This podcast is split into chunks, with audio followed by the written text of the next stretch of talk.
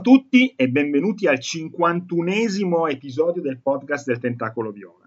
Questa sera, insieme al sottoscritto Davide Moretti, abbiamo Andrea Maderna. Uela! Eh, meno male. e Paolo Cego. Bu- buonasera a tutti. Ciao Paolo, ben, ben ritrovati qua in questa Grazie. landa desolata di videogiocatori col cartone. Allora, eh, Ogni tanto facciamo ogni questa tanto, cosa. Eh, siamo tornati, we're back, come direbbe Jeremy Clarkson eh, in The Grand Tour. Ehm, Prima di picchiare qualcuno, ovviamente. prima Cioè di picchiare c'è- qualcuno che non gli ha dato da mangiare caldo. Eh, ehm, bene, bentornati, buon anno, buon Natale, forse anche buon Ferragosto, visto che non ci sentiamo da maggio dell'anno scorso. Ehm, questo fantastico 2018-2017 che si è chiuso con dei fuochi d'artificio perché è stata un'annata di videogiochi fichissima, mi sembra, no? Cosa ne dite? Tra Prey, tra Zelda, tra Mario, tra un botto di roba fichissima. Eh, dici, guarda, io sono due mesi che sto dietro a sta cacchio di cover story su Outcast, eh, dici, tutti gli anni della Madonna, ne posso più, finisca a febbraio, gennaio.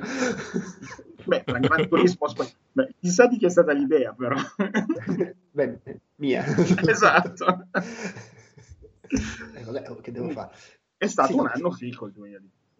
Sì, sì, sì, sì. Talmente fico, pensa, che ho giocato, credo, addirittura tre giochi AAA.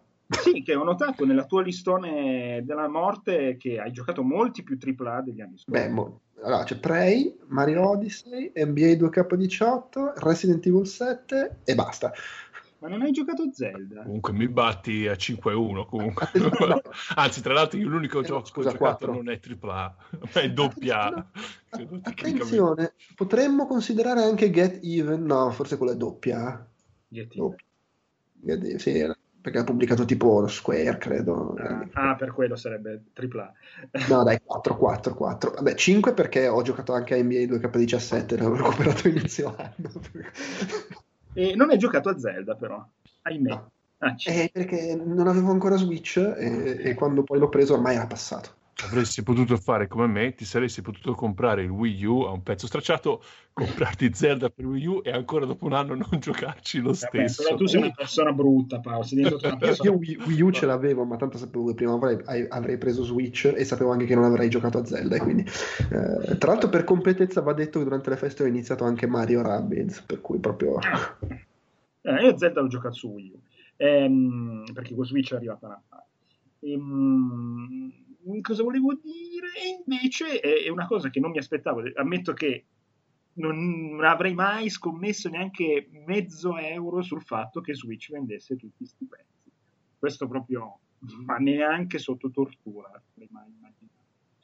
Invece, Beh, sotto Ma tortura magari eh, lo mettevi. sotto tortura sicuramente sì, era per un io- io- onestamente io non mi ero proprio, proprio posto il problema, cioè non me l'ero chiesto e quindi non saprei dirti. No, io mi ricordo distinti- distintamente il momento in cui ho visto il, eh, il trailer lì in cui svelavano al mondo. Questa nuova console e avevo pensato questa finisce peggio del Wii U col senno di poi ovviamente mi, mi rimangio le parole però mi ricordo distintamente questo momento. Però in che realtà... poi mi sono detto ma cosa cavolo gli sta passando per la testa a questi qui? È uguale al Eh, Wii U. ma pe- pensaci un attimo però, eh, Wii U, quando venne annunciato, in linea di massima sembrava figa come cosa, oh, te la puoi portare in giro, ci giochi. Ah, esatto, ma è una cosa che ho scoperto io, perché poi finalmente, quando, qualche mese- scoperto?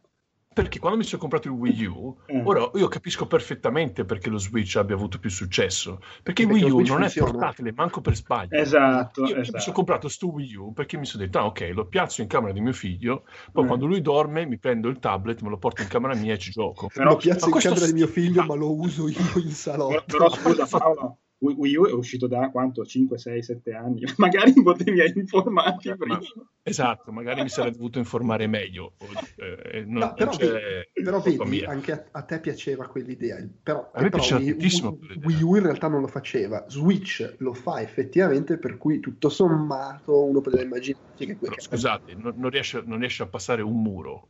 Un- Sì, no, cioè, no, no, no. la mia casa è minuscola, riesce a passare un muro e comincia a esserci problemi di connessione a, due, a tre metri. Tipo, no, cioè... sul divano davanti, alla, davanti al, al Sì, è una console da divano, da divano quando il tuo televisore principale... Comunque, stiamo parlando del Switch, dello Switch. Um, però ho capito adesso perché allora effettivamente lo Switch ha avuto successo per quello, perché è effettivamente portatile, te la vendono, eh sì. cioè poi posso, immagino che ci sia pure qualcuno che ci gioca con la console piazzata sulla base, quello che sia. Però immagino che la, l'attrattiva principale sia quella che te lo porta il giro finalmente. E probabilmente il 3DS più che del, del Wii U. Ah, anche, anche la figata. Giochi ai giochi da salotto. Esatto. In cioè, certo. quello. E alla fine eh, è relativamente, cioè nel senso, la gente che, a cui realmente interessa il fatto che i giochi da salotto però sono meno graficamente meno fighi che sulle altre console e secondo me molto meno di, qua- molto meno di quanto si pensi eh, non solo eh, anche quelli che dicono eh però vorrei la grafica più bella anche di quelli molti oh però è troppo figo giocarci in autobus eh, vaffanculo sì. la grafica e quindi no no per... sono d'accordo assolutamente d'accordo. Dimmi Paolo? Dicevo anche perché immagino che il 3DS ormai ha fatto il suo, cioè, immagino che abbia fatto il suo corso, non credo che ci abbia, non credo ci siano neanche rumor vari su un possibile successore, anzi, tra l'altro l'ultima, l'ultima iterazione del modello gli hanno pure tolto il fattore 3D. Sì, allora, a parte che stanno ancora uscendo giochi per 3DS, tutto sommato, cioè nulla di clamoroso, però. Però esce, sì, è vero. Ancora qualcosa esce e del resto con tutti quelli che hanno venduto ci, ci sta anche che, che, ne buttino fuori. Io, prima che uscisse Switch, mi immaginavo che se Switch falliva ci avessero già pronto il nuovo DS mm. da buttare fuori, ma nel momento in cui Switch è andato benissimo, secondo, non credo ne valga la pena di fare anche un nuovo DS. No, anche perché se tu ve- vai nell'ottica portatile, e, cioè quello che ti dà Switch con la grafica che ha, anche se fai una console meno cara, ovviamente, perché se devi fare un seguito del 3DS o fare meno caro sicuramente, però comunque una volta che sei abituato a giocare a Zelda, Mario, ma anche FIFA di quella qualità lì, e dopo tornare indietro perché con un downgrade grafico te lo becchi e dico no. Certo.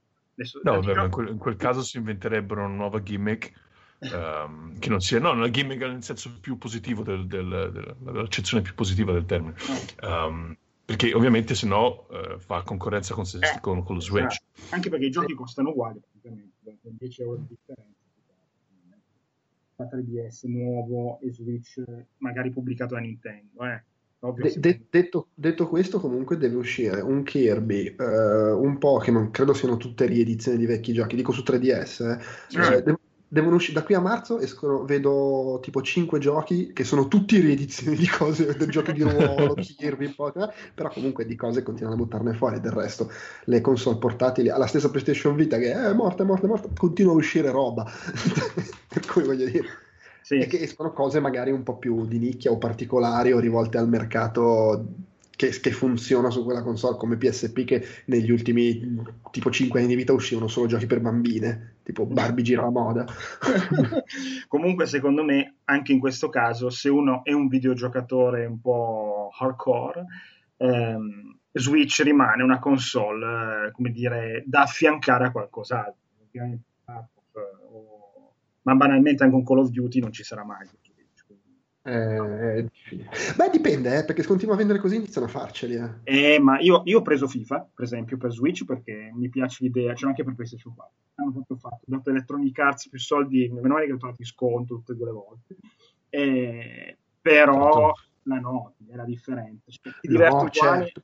però, stesso, però c'è da dire una cosa, eh. I, i, i, Call of Duty, Tom Clancy e via dicendo che uscivano, per, penso a Wii, che uscivano su Wii, eh. erano a un certo punto erano prima erano le conversioni brutte, poi hanno iniziato ad essere proprio giochi diversi sì. ed erano mostruosamente più brutti e in sì. più que- quello che avevano su Wii è che era, eh, puoi tirare la granata facendo la gesto e sti cazzi. Qui invece sono sicuramente molto più, più, brutti tecnicamente perché vabbè la console è meno potente, però secondo me possono comunque fare conversioni che fanno una figura dignitosa e il plus di giocarli su Switch, guarda che è molto più forte ah, di quello no, che era il sicuro. Per cui, cioè, se continua a vendere in questa maniera, secondo me alla fine le terze parti iniziano a buttarci più, più, più, titoli, che è una roba che non so a quanti possa interessare, però sai, il discorso è che quando superi una certa soglia di vendite non stai più vendendo solo a quelli che lo comprano perché vogliono Mario, Zelda, Metroid e basta. Lo vendi secondo me anche a gente che poi te lo compra Call of Duty. Sì, qua c'è il vantaggio che come potenza non è ovviamente, come dicevi prima, una PlayStation 4 Pro, però è dignitosa, non come il Weekend, avendo pur venduto 100 milioni di copie, un po'. Era, era talmente agghiacciante la roba che usciva che vabbè. no, no. Eh, vabbè. Eh, sì. eh, e invece ieri sera, così pum, che Paolo ha apprezzato tantissimo, cosa, cosa ti fa Nintendo? Ti tira fuori il, il gioco col cartone.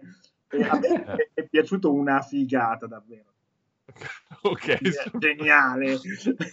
e ribadisco che tu stai diventando una persona brutta e cattiva, però dici la tua. Paolo, no, no alla, fine, alla, alla, fine non è che ho disprezzato particolarmente. C'è stato, c'è stato un, qualche, secondo, qualche, secondo, in cui di, pu- di, pura ammirazione addirittura, nel senso mi sono sentito un po' bambino e effettivamente ci, ci, vuole, ci vuole, secondo me è bello che ci siano ditte ancora adesso disposte a rischiare in quel modo Uh, e effettivamente Nintendo, se ci, se ci, deve essere una ditta... Che poi rischiare quanto gli costerà, è fatto di cartone. Sì, quello, quello, no, euro, no. Il cartone sicuramente gli costa un, un, un, nulla, e più che altro no, certo, c'è la componente il... software.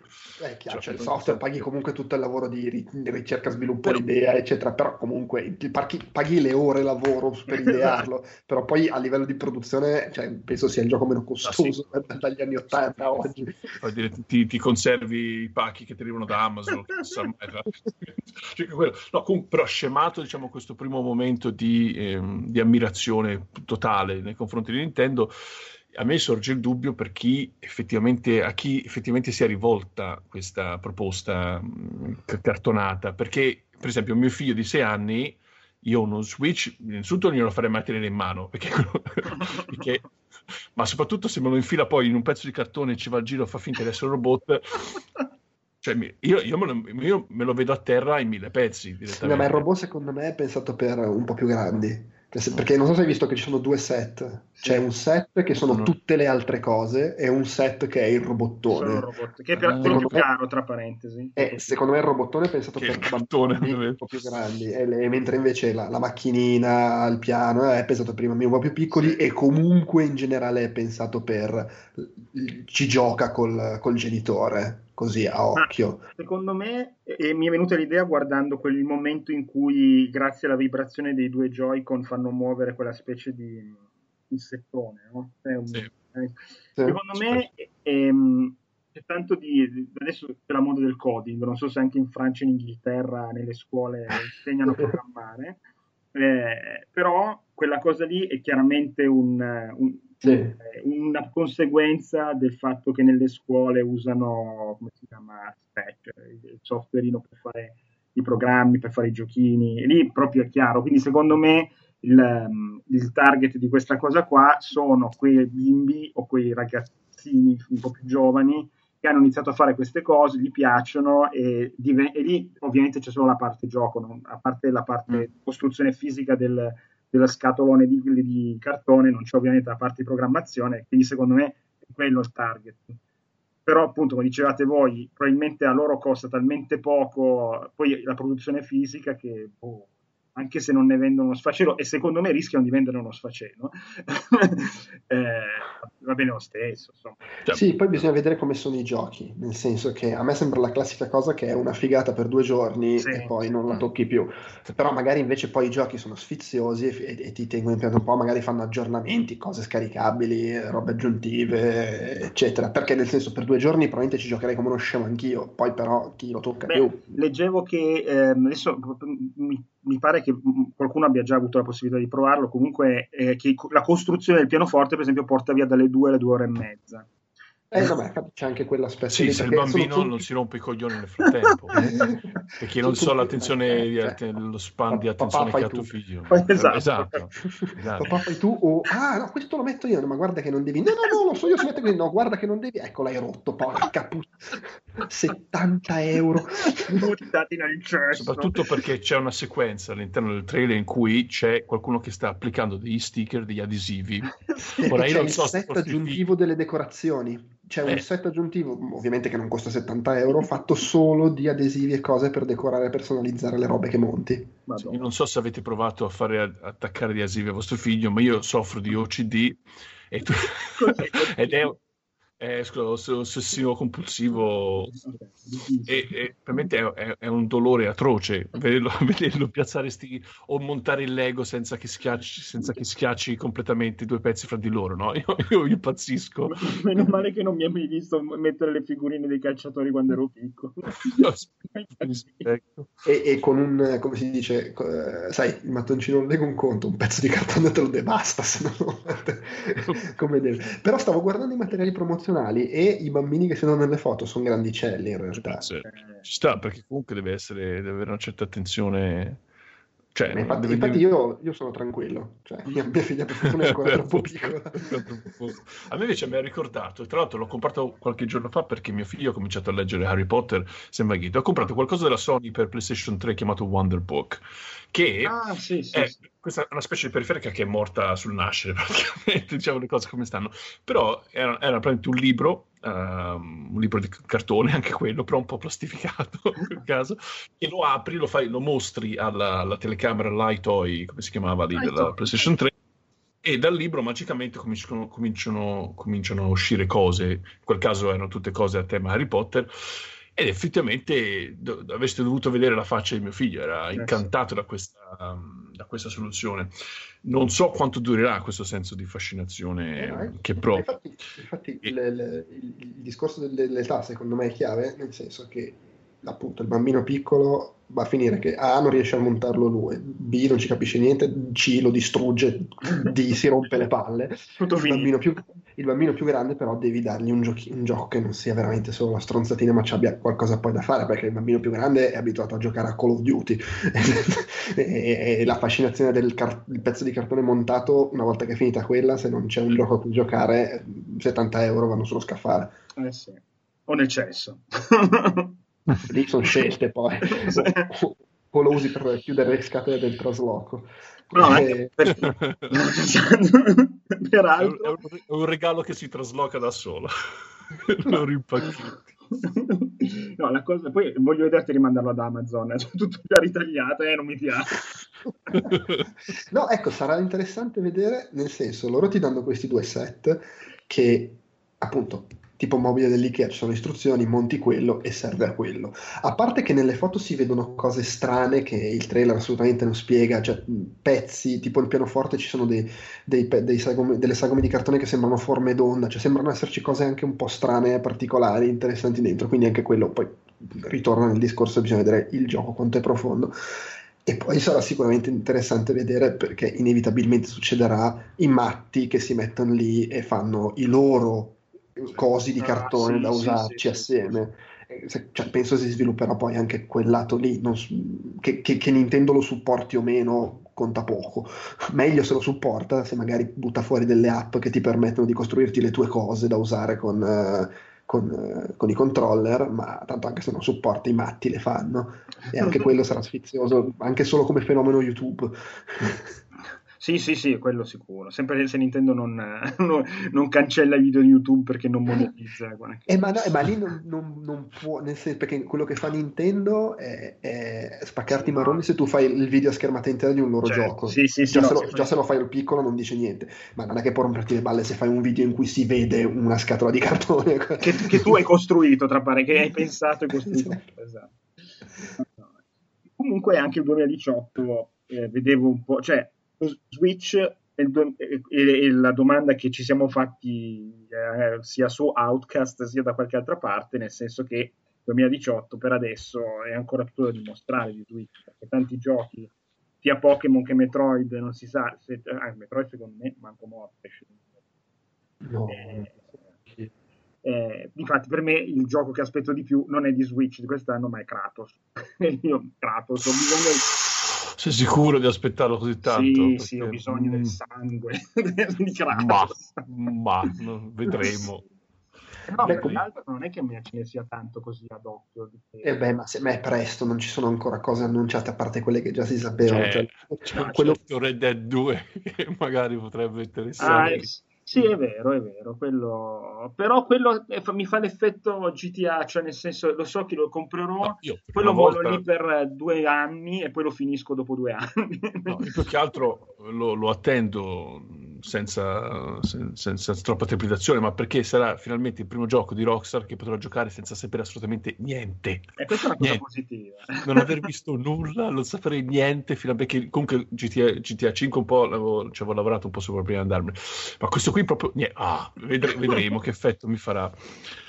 Sono sospettando. Eh, comunque, comu- comunque a, parte, a, parte, riedizioni tipo Donkey Kong Country o mm. Bayonetta, Bayonetta 2, eccetera, Bayonetta 3 non, non, si è capito a che punto stanno, se è solo un nome. Stanno cercando di capire che capigliatura eh.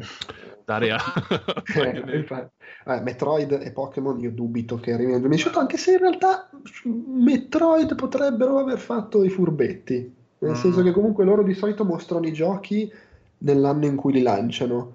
Mm. Quello non l'hanno mostrato, l'hanno solo detto il nome, però l'anno scorso, magari. Però, però mi sembra che avesse detto espressamente: è vero che di solito annunciamo giochi soltanto quando sono in dirittura d'arrivo, ma per Metroid abbiamo fatto un'eccezione perché sappiamo quanto ci tengano. È chiaro, eh beh, però era, era alle 3 dell'anno scorso, cioè se, annunciarlo alle no. 3 dell'anno scorso ed esce un anno e mezzo dopo. Che hanno fatto vedere soltanto un logo e anche. sì, è, è anche brutto. Eh, v- v- vedremo quest'anno. Comunque, quest- di sicuro c'è il Mario Tennis, che è comunque una sì. roba nuova. Eh, i, eh, cosa, Yoshi, forse Kirby. Kirby c'è, Yoshi sinceramente... Sì, sì, sì, sì, c'è lo Yoshi, è quello con la grafica fatta tutta tipo costruzione di carta, cartone. Ah, sì, sì, sì, sì, sì, sì. È Yoshi Labo, praticamente. Quest'anno... È... Di sicuro ci sono quei tre eh, a parte quelli, effettivamente di roba. Allora, ci sono 800.000 giochi indie, ovviamente. Sì, sì. Eh, e a parte appunto Bayonetta 1, 2, Donkey Kong Country e Dark Souls, che però sono tutte riedizioni di cose vecchie, non, non, non, c'è nulla che si sa. È anche vero che appunto siamo a gennaio, cioè sì, è normale che non si sappia cosa esca, a parte le cose che già sapevamo. Comunque, a me che dei 60 fotogrammi al secondo importa Sega, un Dark Souls portatile effettivamente non è malvagia come idea. Insomma. Così emorroidi garantite. Esatto. un attimo che esco, cazzo. C'era Wallone che diceva su Facebook, ma sai, quando sei sulla tazza sistemi l'inventario, ti organizzi un attimo. eh, no, anche sta cosa che tu eh, a caldo, stai giocando in tv, lo togli e non devi spegnere, devi mettere in pausa, non si blocca. Cioè, una roba fichissima quella. Eh. Eh, quello, quello la vera docking station, cioè, quella vera proprio. No. Vista è fatto benissimo, cioè non è che sì, non gli puoi dire niente. Poi è delirante che fanno Mario Odyssey e devi usare il motion control, ma figa. e uno dei giochi di punta ti dice giocami attaccato alla TV, ma sei scemo. Però... Peraltro molto bello, mi è piaciuto molto. Eh e, niente, sì, comunque io aspetto Kratos. Eh, Bisogna fare affette qualcuno. Se usciamo da Switch c'è quello, c'è The Last of Us 2, eh, forse Red Dead Redemption, anche eh. se non so. Ecco, The Last of Us 2, se posso dire, visto che non ci siamo più sentiti da maggio, eh, da, eh, secondo me il trailer che avevano fatto vedere, quello iperviolento, proprio mi ha tolto uh-huh. la voglia di giocarlo. Troppo violento.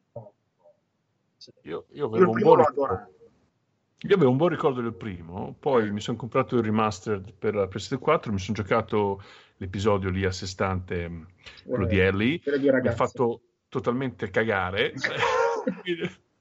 e quindi la mia, non ho più aspettative per, per il prossimo, no, non me ne può fregare di meno, sinceramente. Mi, mi, mi terrò il ricordo del primo. Eh per dirlo alla Boris mi ha lasciato basito.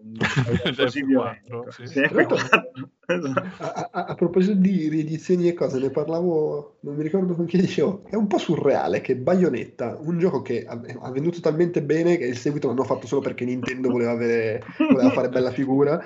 È la, tipo la quarta versione che esce. È eh sì, l'originale poi è uscito su Wii U poi su PC adesso esce anche su Switch sì, sì. E, ma eh, Bayonetta 3 è sempre, sempre prodotto da Nintendo, no? cioè, Eh, cioè sì, fatto da- dai soliti, ma eh, distribuito, quindi uscirà solo per piattaforma Nintendo. Eh beh, sì, sì, sì, sicuramente. Stavo, stavo guardando altre cose che escono. Beh, Final Fantasy XV su PC, Cioè, non me ne ok. frega un cazzo, ma mai più Final Fantasy. Che- Nino Kuni 2 per chi, Eh, per chi oh, apprezza. eh, eh, eh. Eh, sì, non, non- non c'è granché Vabbè, presto, però hai ragione, adesso è presto, è na- nata, bisogna... Eh, comunque, Poi da- ci sarà punto- Shenmue 3, no? Ovviamente. Eh sì, certo. Oh, Ma io più che altro sto pensando dal punto di vista almeno VR, che comunque è la cosa che mi ha riportato un po' ai videogiochi, potrebbe essere un anno interessante, potrebbe essere un anno di merda, sinceramente. Però comunque ci sono di-. Eh, Purtroppo sì, sto- mi sto preparando per l'inevitabile. Però c'è comunque anche, hanno rilasciato un, un disco demo ehm, non, da, non da- non da tanto con dei nuovi prodotti, tra cui c'è quello, quello della, della, della topina lì, Moss. E no, pro- promette bene. non- Ah, tu hai potrebbe- PlayStation War, no? L'hai. Io ho preso su Val perché era una cosa che mi volevo togliere la Sì, sì, sì, soddisfazione. sì. Eh, Non hai preso Turismo? no, non ho preso Gran Ah, ok. Turismo. Ho preso, ho, ho provato Drive Club, ma Io Drive Club ho, ho quasi vomi- eh, non pe- io non ho mai sofferto di motion sickness, ho provato Drive Club con il PlayStation War, volevo morire. Ma sai, dopo 20 secondi sono stato No, male. ma quello è perché non- secondo me è perché devi fare l'abitudine, poi, poi migliori. Mia. Basta che te la fai i passi di bimbo, ricordati i passi di bimbo. eh. Sì, sì. No, Ho perché io provato- quando... Mm, Dimmi, dimmi. No, scusa, ho provato Dirt, Dirt Rally, Mm. però secondo me l'ho provato a un punto in cui non so se sono i miei occhi che stanno andando a quel paese o se quel senso di immersione sta scomparendo sempre di più. Non, non riesco a capacitarmi del perché, mi sto anche un po' preoccupando, perché all'inizio sembrava davvero di essere lì dentro e insomma una sensazione magnifica, rivoluzione videoludica del secolo, però mi accorgo che gioco sempre di meno in via- in VR e, e- e quando c'entro dentro quel- non, non mi stupisco più tanto. E effettivamente devo ancora provare Resident Evil 7 perché mi sto cagando in mano tutte le volte che, che ci provo. Però secondo me sta scemando un po'. Eh, c'è bisogno del chip nel cervello. bisogno. No, più che altro secondo me avrei dovuto aspettare, avrei dovuto comprare qualcosa di più potente come Vive o, o Rift. Beh, no, ma in, in realtà no, nel senso che ti, ti sei abituato a questo, Eh, quando proverai Vive comunque sarà una ficata rispetto a questo. esatto. Perché il fatto di poterti muovere liberamente, girarti, andare in giro, fare cosare, Sì, comunque lui ti darà qualcosa in più. Mentre, mentre facevi il contrario per PlayStation VR ti, ti veniva da, da suicidarti. Poi quando ti abituerai a Vive dovrai andare al Pentagono a chiedere qualcosa a loro, cosa usano e poi... Quando ti abituerai a Vive dovrai andare a cagare a quel punto, perché cioè, che cosa vuoi fare? Non è che ci sono... Anche se adesso hanno fatto quello nuovo, ma cos'è che ha? Solo che ha le cuffie dentro, no? Di P- PSVR o un nuovo Vive? Il nuovo Vive, il nuovo Vive. Ha le cuffie intre- integrate, mi sembra. Non lo so. Mm, Vabbè. e direi che tanto non ci abbiamo i soldi per Che si, che comprare. si chiama Vive Pro. Vai Pro. Eh, ah. Allora, ah, ecco, atten- attenzione, è più leggero, più confortevole, vabbè, grazie. Eh, tra- ha tracking 10 metri per 10, eh, ris- risoluzione più alta 2880 x 1600, Mm. doppio display dual OLED, bla bla bla bla insomma, Invece una stanza vabbè, è molto, è molto più 10. fico. Io dovrei abbattere due muri per raggiungere i 10 quindi però... E, e in più hanno fatto anche il- l'adattatore wireless. Oh, così non, non rischi di scozzarti mentre... Male. Sì, vabbè, però rimane un catafalco che ti costa 1000 euro. Se abbatti due muri puoi usare Wii U in camera dal letto. Beh, no, è, è- è- come la, è come la- come si chiama la barbecue, una roba che compri per usarla d'estate in, in giardino. No, comunque dicevi tu prima Andrea degli indie. Gli indie su Switch, mi- mi- ogni tanto penso, quando vado sulle, sulle shop, eh, sembra di essere su Steam, ogni tanto, perché c'è talmente tanta roba bislacca che... Eh, ma vendono, vendono. Tan- tantissimi hanno detto di aver venduto più su Switch che su PC e, o- e- e- e che sulle altre console. E ma sai, perché alla fine molti di quei giochi sono giochi retro e che comunque giocati in modalità portatile ci stanno sì, di brutto. Sì, Poi una cosa che mi incuriosisce è che quando tu fai partire un gioco, solitamente, tipo Mario Odyssey, ti chiede di quale, quale profilo vuoi che parta, no? Quindi non è che tu non ti loghi in anticipo sulla Mm. console come su PlayStation 4.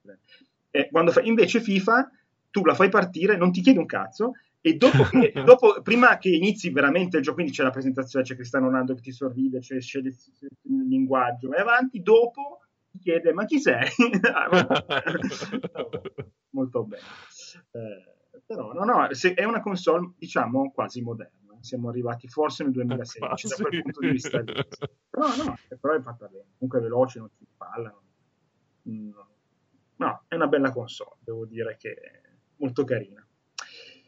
Bene, ragazzi, cosa facciamo? Andiamo a parlare dei giochini? Giochini, giochini, giochini?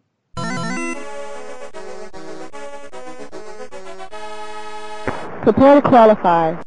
Allora, giochi che abbiamo giocato, ehm, eh, potremmo parlare probabilmente per sei mesi, ma parliamo poco. Se posso iniziare io, inizio con The Mummy The Mastered, che eh, ho visto il film di Mummia con Cruise, e devo dire che aspettandomi proprio la merda terribile, la ciofeca tremenda, tutto sommato. È un film che mi è passato tranquillo, in certi punti mi ha anche divertito, soprattutto prima metà. Ah, sì, dai, è una stronzatona. È una stronzatona, È un film d'azione. È un film d'azione, Cioè- poi Tom è sempre lui, fa sempre la sua, par- la sua figura, quindi... Il discorso è che se tu lo guardi sperando che sia un revival dei classici horror della, della Universal, eh, ma no. No, No, ma mi- dire, mi dopo aspettavo- le tre mummie precedenti, Sì. ne annunciano uno nuovo e il protagonista è Tom Cruise, non è che ti puoi aspettare che sia un horror sofisticato. No, no, peraltro io me l'aspettavo molto più nero, invece è molto simile alla mummia con Bernard Fraser nella prima parte. Sì, c'ha un po' quello Zone, sì. Comunque, invece, The Mummy The Mastered non c'entra assolutamente niente. È un Metroidvania eh, molto carino, fatto dagli stessi di Alien, come si chiamava quello su DS? Eh, eh, Infestation. Infestation. Ah, Infestation. Eh, team assolutamente a suo agio tra, in questo genere, quindi 2D con militari che vanno in giro per mappe lunghissime, intricatissime, difficilissime, perché anche Mummy the Mastered è abbastanza complicato. E, mh, prende un po' a spunto la cosa della mummia, nel senso che noi siamo un soldato di un gruppo ehm, mandato ad uccidere appunto la, tipa, che adesso non ricordo quale delle N mogli di sultano, no, no, era la faraone- faraona, con la- Munanet, gallina. esatto. E, ovviamente avessero comprato un'altra licenza, fosse stato un tie-in di un altro gioco, cambiavano solo il cattivo ed era uguale, non, non c'è assolutamente nessun riferimento all'Egitto praticamente. Ehm, però il gioco è molto divertente, difficile, eh, ben fatto, secondo me è un ottimo Metroidvania e la cosa carina è che mentre in Alien, quell'altro che non mi ricordo già più, Infestation, Isolation. no, Infestation, Eh, su- no, ah, scusa, Isolation è quello. Isolation è quello per le console Sì, sì. grosse. In PlayStation c'era un team di quattro e quando ne moriva uno ti spiaceva pure perché cacchio eri arrivato fino a un certo punto con quello superando le bestemmie varie. Eh, un altro personaggio qua, quando si muore, riappare un altro soldato proprio alla Doom, no? quindi senza nome, eh? però senza tutti i power up, tutte le cose che avevamo ehm, guadagnato nel percorso e dobbiamo andare a fare fuori un, un soldato zombie, che saremmo noi da morti, che mo- lo ritroviamo più o meno nella zona dove siamo morti, e, e uccidendolo possiamo recuperare alla Dark Souls, mettiamo, una roba del Esatto. genere. però c'è lo zombie che, che dove- peraltro è anche abbastanza tosto, bastardo, e, e basta, no, secondo me è carino, costa, io l'ho, preso, costa 19,99 e poi da giocare svaccati Sono, sul sono d'accordo. Mm. Ok, Poi visivamente è molto bello, se ti piace chiaramente lo sì, stile. se ti piace il genere è Sì. molto bello, musiche molto belle, anche quelle, perché molto...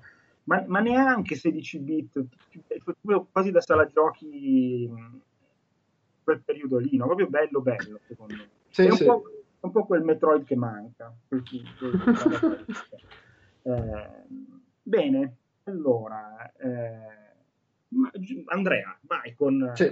vai. Sì, io, io ho due giochi, adesso, adesso ne, ne- ne dico uno, però ho due giochi, entrambi in realtà poco più che iniziati, quindi qui c'è un limite a quanto posso dire. Comunque, come dicevo prima, nel, durante le feste ho iniziato a giocare a Mario Rabbids Kingdom Battle, eh, ci ho giocato eh, in trasferta in, in Italia e quindi mi ero provato lo Switch e ci giocavo portatile, poi tornato a casa ci ho giocato anche sulla TV, che è ottimo perché mia figlia ogni volta che vede Mario impazzisce. Mario, Mario, eh, Mario! E tra l'altro appena, eh, parentesi, eh, da un anno circa uno dei suoi, forse il suo pupazzo preferito è uno Yoshi blu che avevo e che ci dorme, eccetera. Ha da poco, vedendo delle, delle foto che avevo sul, sul, monitor, realizzato che Yoshi ha a che fare con Mario. Ah. Quindi adesso quando vede Mario e dopo un po' Yoshi! Gli hai rivelato a tua figlia che in realtà a quanto pare Mario picchiava in testa Yoshi? no, non gliel'ho ancora spiegato. Fargli mangiare i frutti. Pensa se, faccio, pensa se, le facessi vedere il film, quello di Mario Bros, mamma mia. Probabilmente non ti parla, uno sconvolto. Vabbè. Comunque, eh, la Mario Rabbit Kingdom Battle. Allora, eh, vabbè, insomma, non credo di dover spiegare il, il, il gioco Ubisoft eh, sviluppato dagli italiani ed è un uno strategico a turni molto in stile XCOM, anche se con idee che sono l'invidia del, del, direttore creativo di XCOM, che addirittura ha detto non vi stupite se nel prossimo XCOM il sistema di movimento sarà un po' diverso perché hanno fatto cose che mi sono piaciute un sacco questi qua, eh, sti strunz.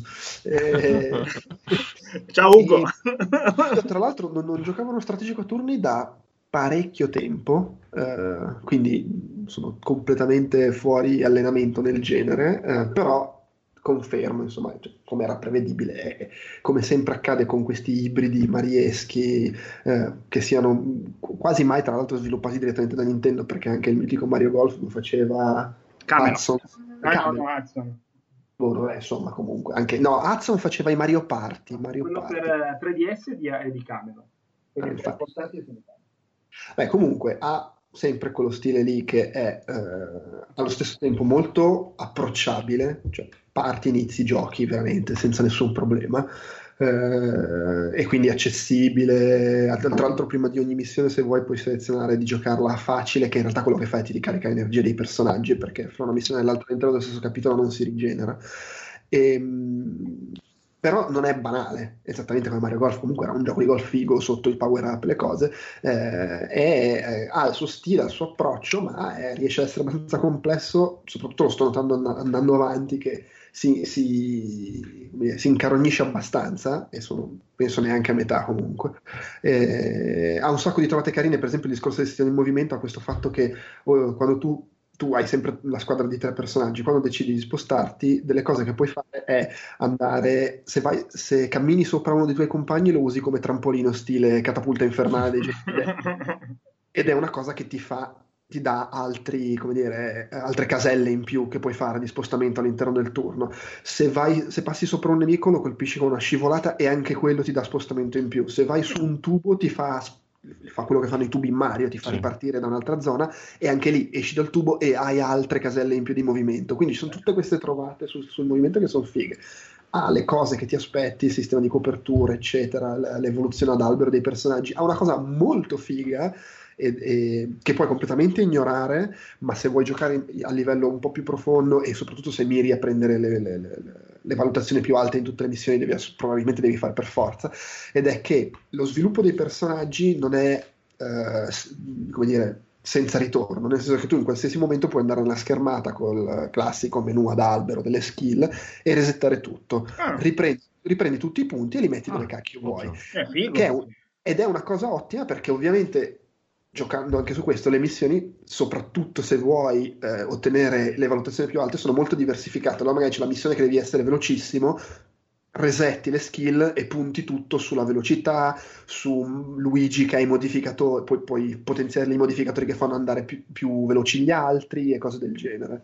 Eh, e quindi tu teoricamente ogni volta che affronti una missione sulla base di, del, della mappa, della situazione, di quello che devi fare, puoi ri- azzerare e rimettere come ti serve nella situazione le skill dei vari personaggi, che ovviamente sono un mix di abilità attive, abilità passive, abilità che influenzano gli altri della squadra, abilità che eh, rallentano, mettono in crisi i nemici, quindi c'è molta roba, sblocchi continuamente nuove armi, nuove cose che puoi fare, aggiungi personaggi al party, quindi oltre ad esserci il fatto che ogni personaggio puoi azzerarlo e, e ristrutturarlo per la singola missione, comunque tu la missione la fai con tre, ma io già ne ho cinque o sei, non mi ricordo, e quindi la quantità di scelte diventa ancora più ampia, cioè è veramente ricco. Se, se vuoi stare a perderti, ti ci perdi.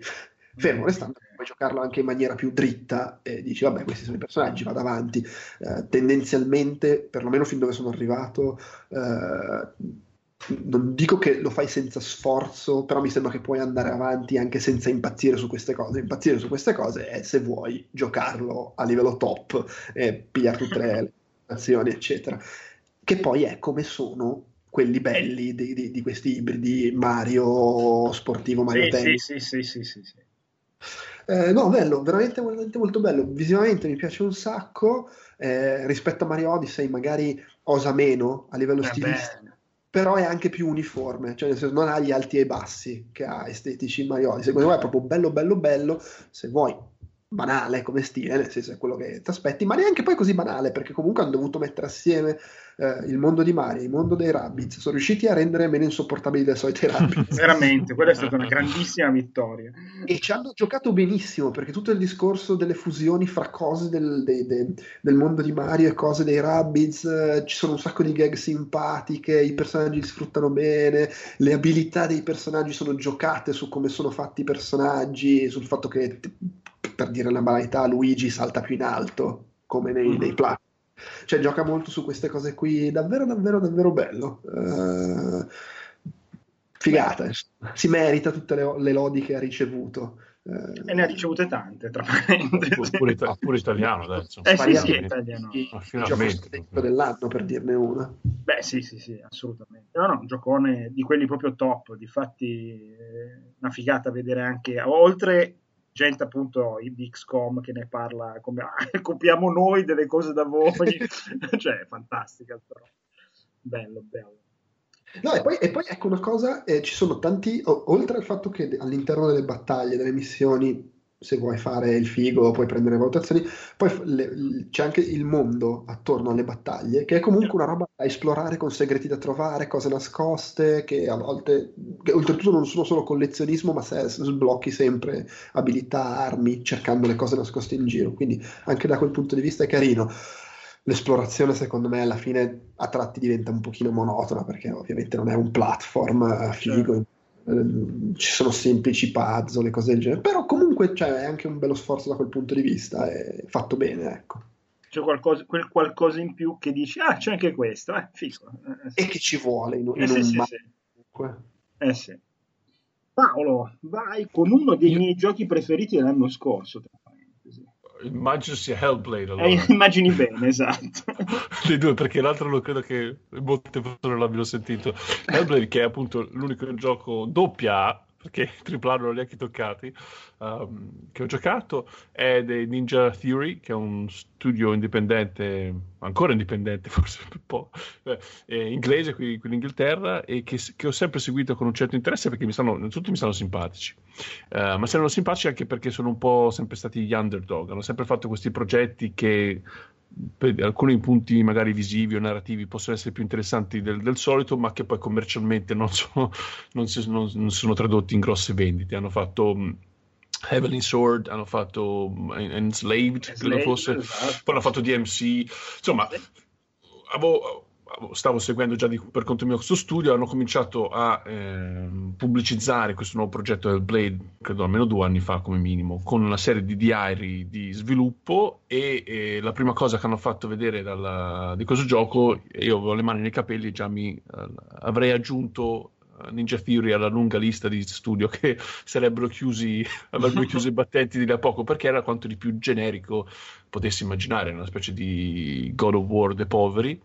Però invece, mano a mano che, guard- che guardavo questi diari, hanno cominciato a introdurre varie tematiche come la, la psicosi, uh, il, il, setting comunque vichingo era, era, abbastanza interessante anche perché comunque avevo cominciato a guardare Vikings con la, con la mia donna quindi ero già in botta.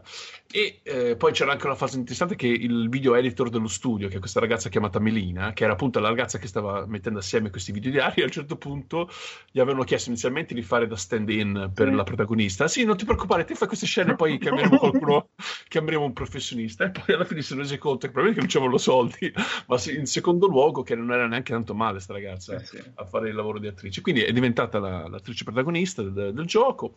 E finalmente il gioco è uscito, l'ho comprato, mi capita di rado, me l'ho comprato il day one, proprio perché volevo aiutare la causa di queste produzioni medie, che finalmente stanno cercando di ritornare, e non è neanche male come gioco, mi, mi ha stupito piacevolmente da un punto di vista anche della produzione, che effettivamente se, se non avessi seguito tutta la, la, vicenda di questo gioco, che è appunto uno dei punti fo- forse, i rischi stavano correndo, era, appunto, era che stavano cercando di farlo sembrare un, un gioco AAA, ma con un budget non altrettanto uh, vasto, diciamo, non avrei mai. Il trucco sarebbe funzionato come perché non avrei detto che, non, Beh, si, che sia una produzione. Visivamente è tutto molto bello e ci sono alcuni punti che sono spettacolari proprio, eh? cioè, proprio bello, sì, bello, bello da vedere. Ci, so, ci, sono rimasto piace- sì, piacevolmente stupito. Avevo ho visto ancora il video, ma non mi aspettavo un dettaglio grafico. Mm talmente elevato e non so, sulla PlayStation 4 magari gira particolarmente bene, non so, comunque gi- gira bene come gioco.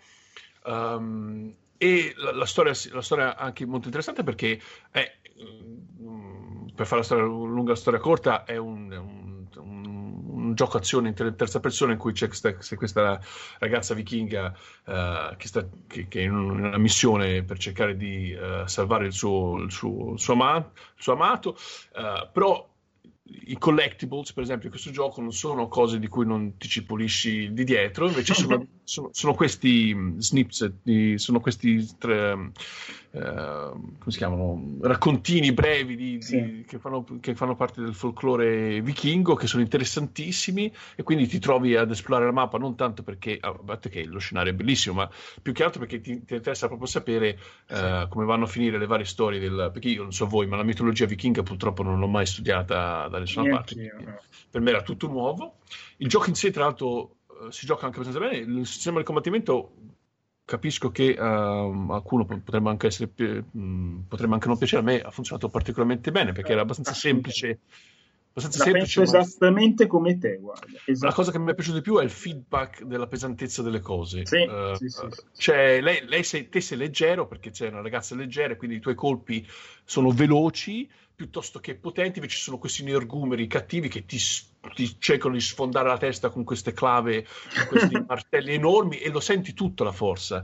E la più grande soddisfazione è quando riesci a fare, un po' come succede in Dark Souls e in altre cose, quando riesci a fare il contrattacco sì. uh, con la tempistica giusta, c'è un effetto visivo, un effetto sonoro, tutto si congiunge in un momento di estasi videoludica fenomenale. La prima volta che sono riuscito a ribattere un, un attacco nemico mi, sono, mi, è rimasto impresso, è proprio una, una, bella sensazione. Poi oltretutto quando hai tanti nemici diventa quasi una danza per cui tu pari, colpisci l'altro, poi eh, ritorni esatto. su quello, fai in mo- quelli che diventano invisibili fai in modo di rifarli diventare visibili tramite una mossa, cioè eh, eh, se, eh, capisco chi dice che è un po' sempliciotto se, perché se sei abituato a Bayonetta a fare mega sì, certo.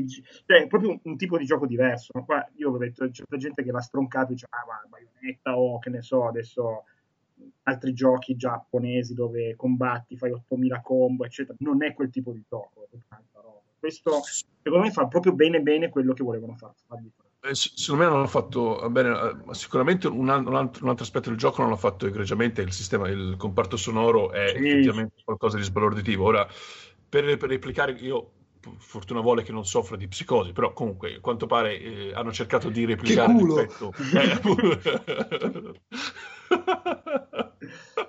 ma a quanto pare c'è questo effetto, soprattutto da giocare con le cuffie, perché tutte queste voci, queste personalità diverse dello stesso personaggio di... Uh, non mi ricordo come si chiama, Se, Senua, c'è pure nel titolo, scusa, c'è pure nel titolo. Tutte queste voci interne di Senua ti continuano a tormentare costantemente, guarda che è, fa- è quasi faticoso. E mi sono stupito del fatto che non mi sono mai venuta a noia. Di solito, quando i giochi tento di fare una cosa, quando c'è il companion che non sta mai zitto, io li odio quelle cose lì perché mi stanno sulle palle dopo tre secondi. Eppure così è, ha funzionato perfettamente per quanto mi riguarda, perché continuavo a sentirmi oppresso da queste voci. Esatto. E non dico, ma perché sì, eh, non ti, funziona... mai, ti sei accorto che quei rari momenti in cui non c'è niente, c'è il silenzio, dici, cioè ti sembra quasi di respirare. No? Sì, ma in quel, in quel, momento, tra l'altro, coincidevano con scenari particolarmente evocativi, sì. in cui c'era magari un bellissimo panorama da poter apprezzare senza essere appunto oppresso da... Uh, ma ci sono anche stati momenti che dicevano cose che avrei detto io in quel momento, quindi è scritto anche particolarmente bene sì, sì. Sì, sì, sì, sì. Uh, magari gli enigmi, ecco, gli enigmi, se c'è da fare, sono che se ne possono fare tantissime. Dei, gli enigmi a me sono, sono piaciuti, secondo me sono ripetuti troppo spesso. Ci sono due tipi di enigmi, uno è sicuramente più riuscito di un altro, ma soprattutto io mi sono innamorato completamente di questo gioco a una delle boss fight contro il, il dio dei, dei, dei corvi sì, bellissimo. bellissimo. Che, cioè, già l'atmosfera è opprimente di suo, ma quando arrivi a questo boss fight è, è, è, arriva a livelli di oppressione sì, sì. abbastanza, insomma, abbastanza imp- importanti, ecco. E poi da lì, è tra l'altro anche abbastanza eh, all'inizio del gioco, da lì sinceramente non c'è stato mai un momento che è arrivato a quei livelli lì, però mm. era... Sì, dimmi. No no, che dura anche il giusto il gioco, nel senso che non, è, non dici mai che palle, mi, non finisce più. Boh. No, è stato mm, assolutamente sono contento di averci speso soldi sì. al primo giorno. Sono contento che a quanto pare hanno già recuperato i soldi della, della produzione, dello sviluppo ben prima di quanto si aspettassero. Ora, onestamente, il finale, secondo me, eh, non, non lo spoiler ovviamente, mm. però io, io, spero che non rivisitino quel personaggio lì, ecco. No, spero, è finito. Però da un punto di vista commerciale avrebbe molto senso farlo, ecco. Comunque vedremo cosa si inventeranno. E comunque sono contento che non abbiano chiuso i battenti. Questa, mm. concludo dicendo questo. Io ecco. mai mi sarei immaginato, visto anche perché avevo letto comunque che era un gioco comunque sviluppato proprio solo da loro, quasi senza publisher, eccetera, che venisse fuori una roba del genere. Super stupido. Peraltro ne ho parlato quest'estate che ci siamo trovati al mare con la mitica dottoressa Valeria, ah, eh, eh. come ricorderete fa la strizza cervelli, e insomma anche lei mi ha confermato, adesso lei eh, gli aveva accennato il gioco, poi, eh, però anche io mi sono visto poi tutte le... Mm, direi, oh, dietro le quinte che ci sono in uno dei menu del gioco, e lei mi ha detto che tutta la, l'azienda che questi che Ninja Theory ha contattato è la, l'azienda quella più grossa d'Inghilterra che appunto eh, fornisce fondi anche per gli studi per i vari ospedali psichiatrici. Quindi roba, hanno fatto una cosa seria, veramente seria, dal, dal punto di vista di cercare di mettere le psicosi nel gioco e far capire a noi che giochiamo che non abbiamo psicosi del genere cosa può provare una persona ossessionata dalle voci. È una roba abbastanza importante. Sì, sì. Bello, piaciuto anche a me, concordo. Bravo Paolo. Grazie. eh, bene, allora, Andrea, vuoi dire tu? Ok. Allora, Iconoclast che esce il 23 gennaio eh. e ha embargo il 22 gennaio, ma tanto noi il podcast lo pubblichiamo come al solito martedì, che è il 23, ah. e quindi perfetto. Quindi oggi è martedì 23, perfetto. esatto. Allora, è un nuovo caso di gioco indie che sto poveraccio ci ha messo dieci anni. è un, stavo curiosando nella storia, praticamente nel 2007 si chiama Joachim Sandberg, questo qua, che se l'ha, fatto, se l'ha fatto tutto da solo il gioco.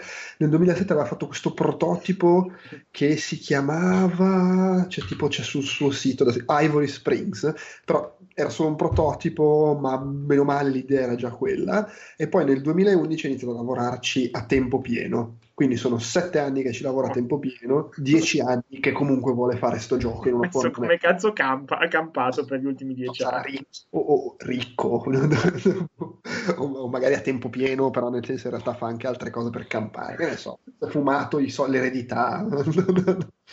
eh, ad ogni modo, l'ha finito Mm. Eh, lo dico, cioè ci sto giocando appunto, e, ed esce, eh, esce su PC, PS4, PS Vita. Che cos'è? È, eh, ah, sono veramente all'inizio, comunque cioè, ci ho giocato un'ora e mezza, tipo due ore. Un, l'is, l'ispirazione è Metroid, uh, Metroid Fusion, uh, un sacco anche Wonder Boy 4, Wonder, il, i Wonder Boy per Mega Drive, quelli fighi. Sì un po' Metroidvania in fondo anche quelli, soprattutto come scelte estetiche di colore ricordano molto quei, quei Wonder Boy lì. E, quindi è quel tipo di gioco là. Eh, piattaforme 2D, esplorazione, un po' di combattimento, pad, piccoli puzzle, abilità nuove da sbloccare, eccetera. Eh, mi sembra avere un'impostazione anche molto incentrata su, sulla storia, che è abbastanza figa, devo dire, pur senza essere una, una di, di, clamoroso. Uh, lo stile è proprio da gioco di quegli anni, degli anni del Mega Drive, nel senso che anche se, anche se ha magari una storia che, con cose molto drammatiche che succedono, ha questa caratterizzazione sempre un po' buffa, quei personaggi alla giapponese che hanno, si muovono in maniera, hanno caratterizzazioni un po' sceme, c'è quello cretino, l, l, l, nei dialoghi, anche nei momenti seri, escono fuori le stronzate, eh, proprio la, la classica cosa giapponesoide. E, e, in pratica è ambientato in questo mondo distopico, boh, futuro, passa tanto tempo fa, magari se lontano, lontano, non so. Un mondo con un governo oppressivo e di stampo molto anche religioso, in cui in pratica sono tutti convinti che se non fai quello che dicono i sacri dettami ti arrivano le punizioni, dove le punizioni sono, possono essere che arriva, arrivano le forze governative e ti arrestano, ma poi o ti, ti, ammazzano anche, ma anche tipo ti casca in testa un meteorite. okay.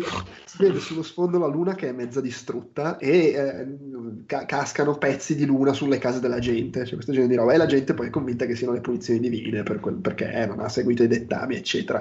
E è tutto molto organizzato dal governo, nel senso che il governo decide i lavori della gente, tu fai questo perché questo serve serve, non sono cazzi, e la protagonista è tipo figlia di uno che faceva il meccanico in, in maniera come dire, fuori legge, eh, riceve in eredità questa sua giga chiave inglese e va in giro ad aiutare la gente, eh, gli aggiusta le cose, la gente che non ha i soldi per pagare le riparazioni, arriva lei e gliele aggiusta. Ovviamente questo fa finire nei guai tutti perché vengono beccati e lei viene arrestata, la famiglia che sta aiutando viene trucidata, e ti ritrovi in prigione, devi evadere, eccetera. La cosa carina della chiave inglese è che in pratica ovviamente è lo strumento con cui interagisci con uh, i vari meccanismi, uh, enigmi, eccetera eccetera, la usi per appenderti a cose e lanciarti al di là di piattaforme, la usi proprio la fai giri i bulloni per attivare ascensori, aprire porte, cose del genere, ci sono tutti questi sistemi interconnessi che devi attivare di qua e di là, eh, sblocchi man mano nuove abilità.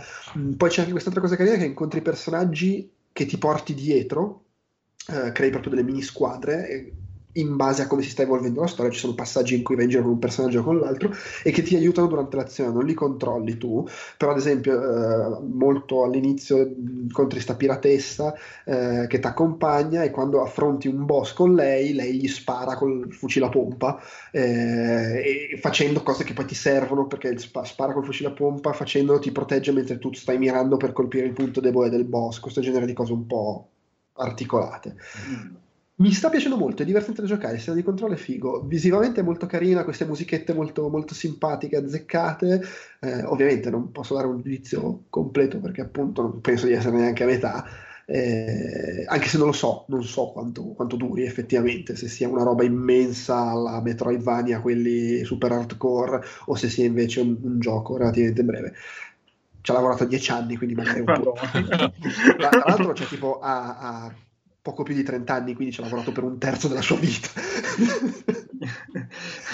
e, infatti, e tra l'altro leggevo un, un, una, un'intervista, forse su Destructoid, non so che, che, dove diceva che eh, l'ha sviluppato in maniera sequenziale, nel senso proprio è partito dall'inizio e mano a mano sviluppava andando avanti verso la fine, quindi mano a mano anche scrivendo la storia, ovviamente poi mettendoci dieci anni ha finito per tornare a modificare cose che aveva fatto all'inizio.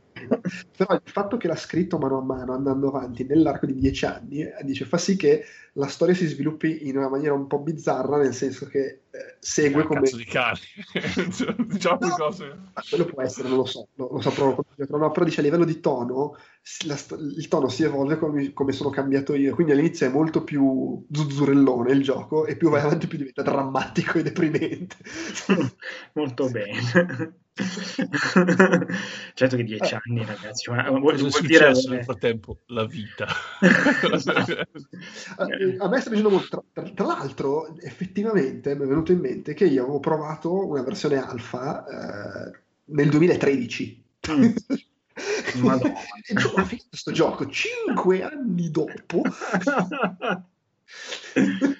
Giochi la versione definitiva.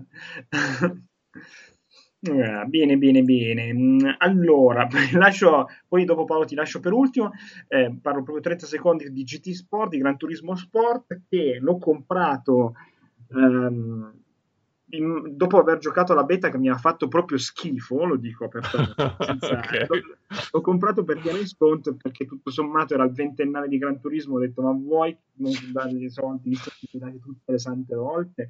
La risposta normale sarebbe no. Esatto. comunque... E invece, e invece eh, forse proprio perché mi aspettavo, perché secondo me la beta era proprio brutta, nel senso ho, ho sentito più gente che gli ha fatto schifo poi il gioco invece l'ha apprezzato. E invece il gioco a me è piaciuto molto perché è un gioco dove almeno appena uscito bisogna dire che a me la cosa non ha dato fastidio perché sapevo che andavo incontro, ma era molto scarno come modalità disponibili perché c'era una serie di modalità diciamo di training che ti permettevano di impratichirti però comunque l'ottica è l'online e l'online a me io non gioco mai online oh mi preso e, e c'è veramente il gusto di, di guidare perché eh, Polifoni ha messo questa il problema dell'online nei giochi di guida come in tutti gli altri cioè, ma soprattutto nei giochi di guida è che ci sono le teste di minchia che ti vengono contro mano, fanno cose? Cioè, se tu vuoi gareggiare come si deve è quasi impossibile, se no o, o vai nelle stanze private di assetto corsa, va- ti abboni ai racing, queste cose qua. Invece Gran Turismo, a me Sport ha un sistema di penalità e di promozioni per cui se tu fai un po' il troppo il minchione vieni penalizzato e corri con la gente come te. Quindi- Minchiona come te. esatto, quindi c'è, eh, puoi avere, ehm, ci sono varie categorie, vari voti, quindi A, B, C, credo sia anche la S, non so mai visto, io- A. E, e quindi più guidi bene, più fai le traiettorie giuste, meno vai a sbattere con gli altri, meno fai lo scemo e mantieni una eh, categoria più alta. Ci sono due diverse tipologie di categorie, una proprio della, del fair play, chiamiamolo, e una invece della tua bravura, nel senso quanti piazzamenti buoni riesci a fare. Quindi il primo, secondo, terzo. Ehm, e questa cosa ti permette comunque, quando riesci ad arrivare a, a categoria B o A, di combattere con gente che quando fai, st- la, stac- fai la staccata nella curvona gomito dell'ultimo giro, non è che ti chiude, ma magari ti fa passare perché poi lui ti- si incrocia la traiettoria e tenta di risuperarti subito dopo. Quindi c'è anche una certa soddisfazione a, comba- a gareggiare con gente del genere. Purtroppo, come tutti i sistemi di questo tipo, non è perfetto perché a volte capita che qualcuno ti tiri una tamponata clamorosa, tu finisci fuori pista e vieni penalizzato tu e non lui. Eh, però nella maggior parte dei casi comunque gareggi con della gente eh, sennata e, e la vedi la differenza quando inizi ad andare giù di categoria eh, perché sono quelli che tagliano le curve, ti sbattono fuori eh, se tu ti mantieni sempre tranquillo magari fai due o tre gare senza voler proprio strafare ma ti mantieni lontani dalle altre ruote, dalle ruote degli altri riesci e poi vabbè con l'andare dei giorni hanno eh, fatto dei DLC gratuiti per cui hanno aggiunto alcune macchine, hanno aggiunto le modalità di gioco offline in single player in modo da accontentare un po' tutti. Secondo me il vero difetto di Gran Turismo Sport è che mancano le piste, proprio quelle fighe, fighe, fighe. Però, boh, magari le aggiungeranno in futuro. Però, graficamente è mostruoso. Eh, il sonoro delle macchine, che è sempre stato uno dei talloni d'Achille eh, di, Foli- di Polifoni, è un po' migliorato. Non è che sia il massimo, cioè senti Project Cars 2 è tutta un'altra vita, però Project Cars 2 io l'ho giocato, rotto le palle clamorosamente. E, e la cosa bella è che in questo modo, col fatto che loro ti incentivano a non battere contro gli altri, non hanno dovuto neanche migliorare il sistema di collisione, fa cagare come No, sono furbi perché se, ah, vuoi fare le collisioni? Eh, noi ti penalizziamo. Quindi, segnalata. Eh, no, a me boh, sta piacendo molto, ci faccio una gara ogni tanto, poi le gare ufficiali insomma, eh, l'hai, provato, l'hai, provato, in VR? Hai VR? Non mi ricordo. No, non ho il VR. Difatti, volevo chiederti questa cosa perché ho ah, letto okay. che eh, ho visto dei video e chi l'ha provato, menti, quando io ho provato Drive Club, come dicevo prima, a parte il fatto che volevo strapparmi la testa dopo 10 secondi, però quello che ho notato subito era il downgrade grafico. Eh, per ovvi motivi, no? Nel senso, scaletta, eh, eh, oddio, se ti giochi Dirt Rally Beh, fanno su bella impressione. No, no, no, però sì. era Drive Club, proprio ho notato la differenza tra sì, il sì, gioco. Esatto. Invece pare che Gran Turismo Sport hanno to- eh, si può giocare solo in due macchine, nota, eh. però co- comunque, eh, però comunque c'è, c'è, la qualità grafica che, che devi avere, insomma, probabilmente. Però vabbè. E ci credo con due macchine in pista. Eh, okay. eh, ma è come le collisioni. Eh, non, non, le fate le collisioni, vi prego, non le fate, vi penalizziamo tanto non serve un cazzo. E eh, basta. Questa è questa cosa che, che, rilasciano i giochi senza contenuti niente devono morire male, eh, scusa, cioè basta. Beh, però questo era nato, difatti non c'ha un numero, questo non è Gran Turismo 7, questo, Turismo. questo era, era, pensato per, eh, per, l'online e quello lo fa benissimo secondo me. Poi il resto, secondo, cioè della Clubman Sport Cup, ma a me non me ne frega più niente dopo vent'anni di farmi legare con la decappottabile della Mazda perché puoi fare gare solo con la decappottabile della Mazda in quella gara lì no basta, basta. Cioè, per me poteva anche non esserci il single play in questo caso però vabbè comunque carino e invece questo Datawing cos'è? cos'è? È un gioco su iOS ma anche su Android credo che ho scoperto perché ogni tanto mi capita di andare nell'app store e cercare con le keywords, con le parole chiave, qualche gioco tipo mi metto Diablo, scrivo, no? Perché magari voglio qualcosa simile a Diablo, metto uh, boh, qualcosa, FIFA, quello che sia, no? E ho scritto, un, un giorno mi era, mi era appunto vaghezza di giocare a qualcosa tipo Wipeout, mm. ho scritto Wipeout e ci sono una sfilza di cloni di Wipeout, uh, come, come spesso accade, e poi c'è sto Data Wing che se, se, lo vedete, è un, è un gioco dall'aspetto molto ah. minimalista, minimale, minimalista, perché sei un triangolo. È un po' come Thomas Was Alone, come cavolo si chiamava? Sì, Thomas Was Alone. Sì, sì, sì. È un triangolo, quindi già mi chiedo cosa cavolo c'entra un triangolo con Wipeout. Però mi ah. incuriosisce abbastanza, lo scarico perché è gratis, ma non è gratis tipo free to play, no, no, è gratis. È un gioco vero e proprio, non, non, particolarmente lungo, ma neanche particolarmente corto, che è gratis, perché questo qui, bo- buonanima, questo tale Dan Vogt, non so come si pronunci, è un... Sì. O australiano o neozelandese, insomma, oceanico. Scusa, ti faccio solo questo appunto. In realtà avevo visto un tuo tweet qualche tempo fa che avevi scaricato questo, me l'ho scaricato io e vai avanti perché sono d'accordo con te. non gli avrei dato due soldi bucati, però è un gioco gratis, ma senza paywalls, cose, proprio perché si vede che voleva un po' di karma positivo dalla sua parte, sto ragazzo, non lo so o per farsi, comunque credo abbia funzionato come scommessa che credo adesso sia abbastanza non famoso, ma comunque eh, qualcuno lo conosce adesso questo gioco. Comunque è un gioco di un triangolo, che sei un po' di stile Tron, sei all'interno di questo sistema, non sai ben perché, e c'è questa intelligenza artificiale che ti, che ti, che ti comanda a destra manca, ti fa fare cose, ti manda da un... Da, perché è un... Eh, avrei dovuto menzionarlo subito, scusate, è una specie di gioco di, di corsa in pratica, sei un triangolo che deve correre attraverso un un corridoio eh, combattendo diciamo, la, la, la, gravità, perché hai soltanto due tasti, cioè due, due, due dita, puoi sterzare verso destra, sterzare verso sinistra e devi cercare di evitare, l'accelerazione è in automatico, devi cercare di evitare le pareti perché se becchi le pareti ovviamente ti rallenta, ma la cosa geniale, secondo me, la scelta del design migliore è che se invece riesci a fare il pelo alle pareti, aumenti velocità. È come se i, le, le, barriere del, del, livello fossero dei canali iperveloci, quelli di Wipeout di Mario Kart, no?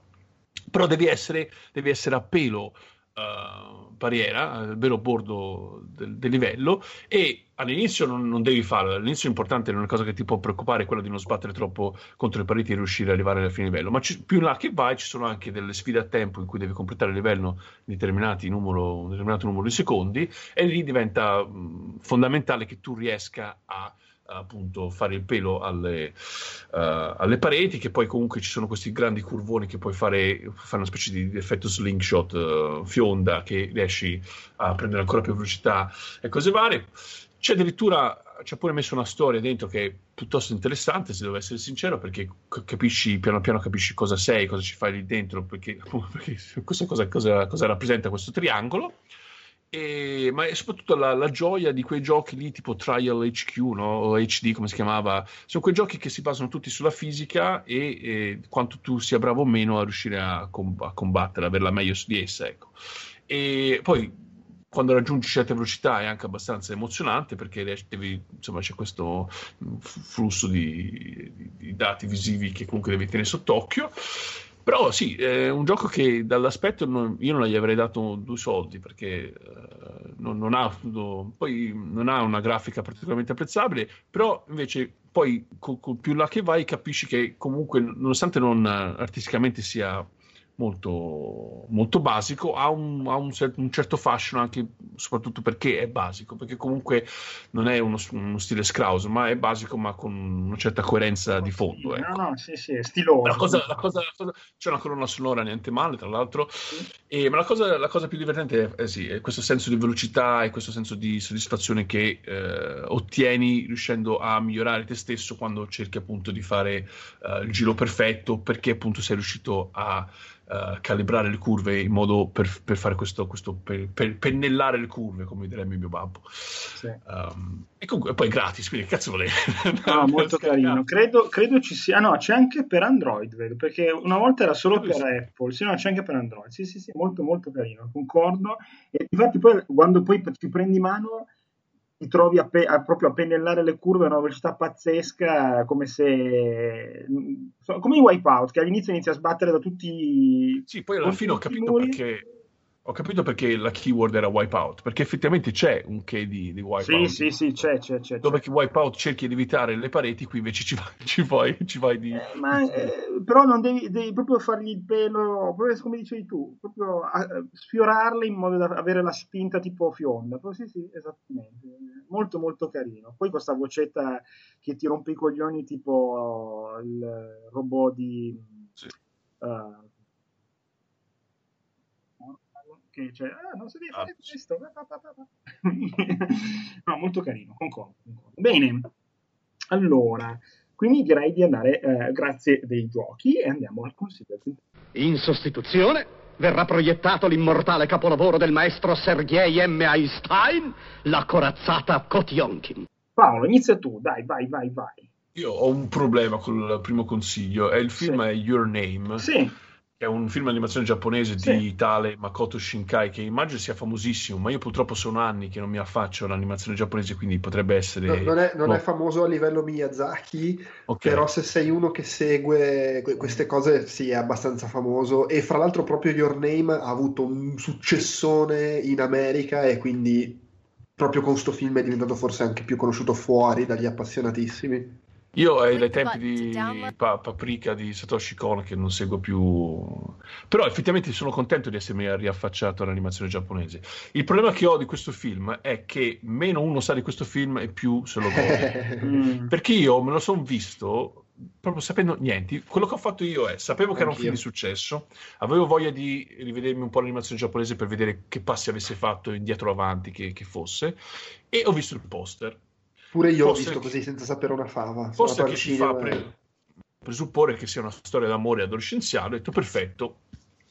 E sinceramente, se a voi non vi dispiace, cercherei di tenerla il più possibile su queste linee, perché se d- davvero, cioè questo film funziona se immagino che funzioni lo stesso, ma modo funziona così tanto e così bene, l'emozione che provi di, che, seguendo la storia di questi due personaggi senza sapere nulla, eh, secondo me è priceless, come la, come la pubblicità della Mastercard. Um, quindi se vi fidate o se non vi fidate del mio gusto ci- cinefilo, cinematografico, non guardatelo, ma se vi date guardatelo perché l'animazione è splendida, veramente finalmente un coso di animazione dove se c'è la computer grafica io non l'ho notato e comunque non c'è quei- quegli odiosi modelli 3D poligonali cipa, cipa bestia che ti mettono, non c'è nulla di tutto questo.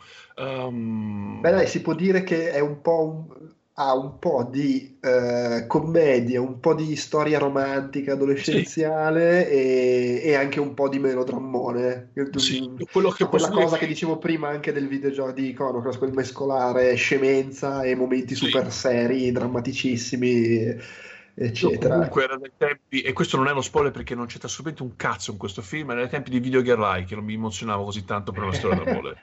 Ma ripeto, non c'entra assolutamente un cazzo con questo film, non- eh, perché ci tengo a che le persone È, è- non... è piaciuto molto anche a me, devo, devo dire, anche se la parte, di nuovo, non, non entro troppo nello Sì. specifico perché non vuoi e quindi non, non ti scavalco, Eh, però diciamo anche se sicuramente la parte finale è molto bella perché è quella più emozionante, a me forse è piaciuta di più la parte iniziale perché è quella più particolare per come racconta quello che succede, è un po' più sperimentale come montaggio, come struttura delle, delle cose, è più, è più fresca, più, più- più strana, E poi diventa forse un po' più eh, lineare come tipo di racconto, anche se però poi diventa anche figo a livello emotivo e quindi rimane bello. Concordo appieno, senza, senza dire altro, ma sì, ci, ci sto, ci- mi, mi ci ritrovo dentro. Vorrei ricordare che l'anno scorso è stato al cinema in Italia per ben Sì. tre giorni. E, e poi ci è tornato, è stato uno di, que- di questi eventi da tre giorni, è stato uno di quelli di particolare successo, l'hanno ributtato fuori per altri tre giorni, tipo dopo un mese, credo. Però purtroppo ad oggi non è disponibile in nessuna piattaforma di streaming. ehm. Beh, ma penso perché pe- probabilmente è uscito in Blu-ray, No, no, genere. è- l'ho, visto su Amazon Prime io, ma quello se no non l'avrei beh, mai ma- visto. Ma tu però No, l'hai visto su quello inglese? Ah, scusa, eh, scusa. ho capito, Eh, non, non- non allora, c'è la stessa No, roba. per un momento pensavo che fossero... Cioè, avete Teresa? May, adesso non rompere i Oh god. È, è uscito, è uscito il, il DVD e il Blu-ray, ecco. Eh, ok. Beh, ma anche perché questi, Sì, sì, sì, dice, queste- queste- questi eventi al cinema sono fatti da Dynamic, Sì, sì. che, che- che fa Blu-ray e DVD, cioè loro lo fanno uscire al cinema per tre giorni e poi probabilmente dopo, dopo 5 Sì. minuti fanno uscire il DVD e il Blu-ray. Sì, sì, di fare. No, mi stupisce che non ci sia su iTunes, per esempio, perché questo è tipico, di solito. Comunque il Blu-ray a 16,79€. Molto bene. Possibilmente guardatevelo prima che credo J.J. Abrams rifaccia il remake o cose del genere. Quindi, insomma, Con il lens flare, con sì.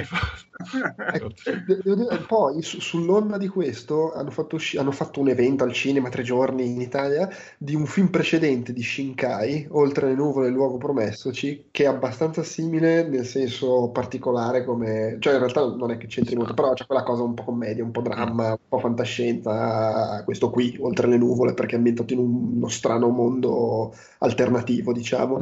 Eh, Secondo me è meno bello, Era- si vede che era più tipo giovane, oh sono figo, guarda che idee, guarda che... guarda Eh, sì, però però qua non ho capito che cazzo sto dicendo. Eh, la gioventù, la gioventù. Eh, bene, io invece mi sto guardando su Netflix Star Trek Discovery e devo essere... Allora, io non sono un tracker assolutamente, però insomma, ho visto le varie serie, non tutte, ho visto i film, anche quelli nuovi di, appunto, del nostro super amico JJ e, e devo dire che questo Star Trek Discovery ah, nonostante i primi due episodi che sono il pilota, che sono un po' una palla, nel senso che veramente esageratamente pesanti, lenti, però la serie mi sta piacendo, è una serie di quelle, mh, al contrario di molte altre serie di Star Trek, è una, è una storia unica, non, non sono puntate autoconclusive, assolutamente no, è una serie moderna, diciamo, da questo punto di vista.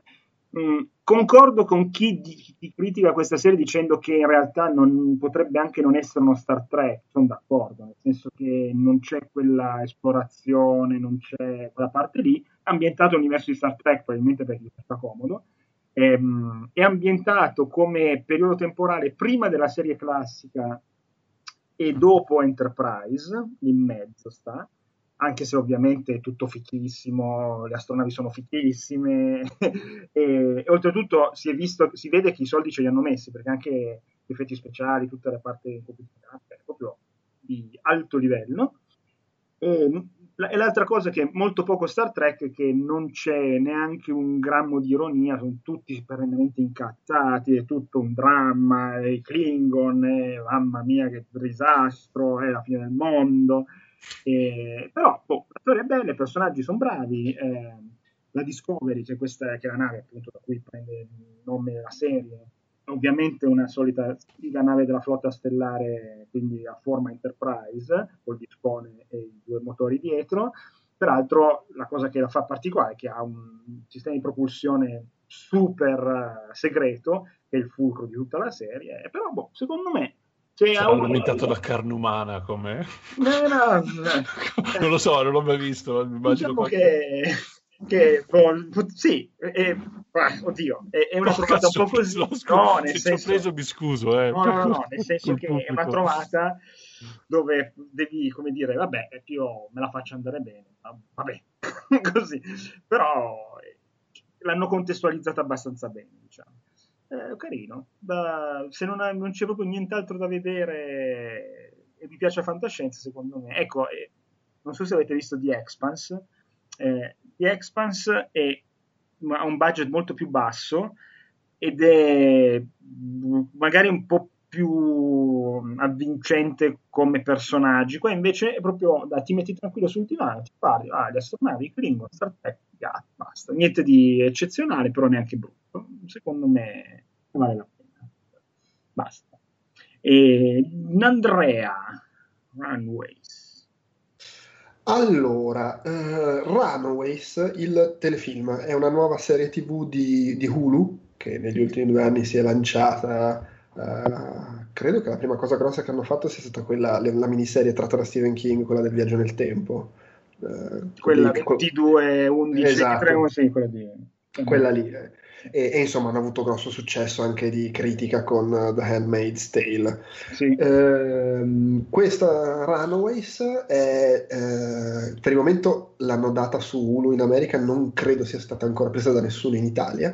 È una serie eh, Marvel, eh, quindi è ambientata nell'universo cinematografico Marvel, anche se non ci sono collegamenti, almeno ho visto le prime sette puntate, sono dieci, non ci sono collegamenti, perlomeno fino a ho visto, netti, nel senso è ambientata in quel mondo lì, però non è tipo le serie Netflix che tutte dicono ah sì a New York sono arrivati gli alieni sì. e quindi sono tutti incazzati neri no, qui proprio non vengono mai o in Agents of Shield fanno sempre la battutina ah c'è il dio del tuono no qua per il momento non c'è nessun tipo di accenno però è ambientata in quel mondo lì ed è eh, ispirato da una serie a fumetti che eh, era del, a più di tipo di 15 anni fa che si chiamava Runaways che era stata ideata da Brian K. Vaughan che è quello che ha scritto uh, due, due, fumetti splendidi, uh, Y, l'ultimo uomo, che è della Vertigo, e Ex Machina, che è invece di Wildstorm. Parentesi, se non li avete letti, recuperateli perché sono... Okay. Y, l'ultimo uomo è tipo, sono, morte, sono morti tutti gli uomini del pianeta tranne uno, T- mm. tutti gli esseri di sesso maschile muoiono all'improvviso ah, per un virus. uomo in quel senso proprio. Esatto, però ci sono le donne. e, e, invece Ex Machina è su un politico, il tipo è il sindaco di New York, ex supereroe, ma non in un mondo di supereroi, tipo lui era l'unico. Eh. Eh, e adesso fa il sindaco, è tipo tutta una storia di politica, intrighi, ma molto molto figo. Eh, e che lui ha il rimpianto che quando c'è stato l'11 settembre è riuscito a salvare solo una torre col, col suo zaino da supereroe. Ehm, vabbè, comunque quelle, quelle, lì sono le due, due, serie forse più famose che ha scritto. Questo Runaways cos'è? Cos'era il concetto? Che viene ripreso quasi alla perfezione nella serie TV. Um, ambi- era ambientato nell'universo Marvel, quindi pieno di supereroi, divinità, mutanti e sa Dio cos'altro, però a Los Angeles. Siccome i, bizzarramente i supereroi Marvel stanno tutti a New York, era in un posto dove bene o male non ce n'erano di supereroi e mh, raccontava di questo gruppo di adolescenti, ragazzi insomma, che eh, si conoscono tutti, sono tutti amici perché le famiglie sono amiche. Una sera sono a casa di uno, eh, di, adesso non, non, mi ricordo la dinamica di preciso, comunque sono, sono tutti assieme a casa di uno di loro, eh, cazzeggiando nel, nello studio del padre, se, per, per caso attivano un passaggio segreto, vanno dentro e quello che trovano nel sotterraneo è che i loro genitori tutti assieme stanno facendo una strana cerimonia nella quale sacrificano, un, fanno un sacrificio umano. Ah In più nel fumetto li vedono anche in costume, nel senso scoprono che i loro genitori sono tutti super criminali, pronti per andare a combattere con Iron Man, Uomo Ragno e, e Capitan America.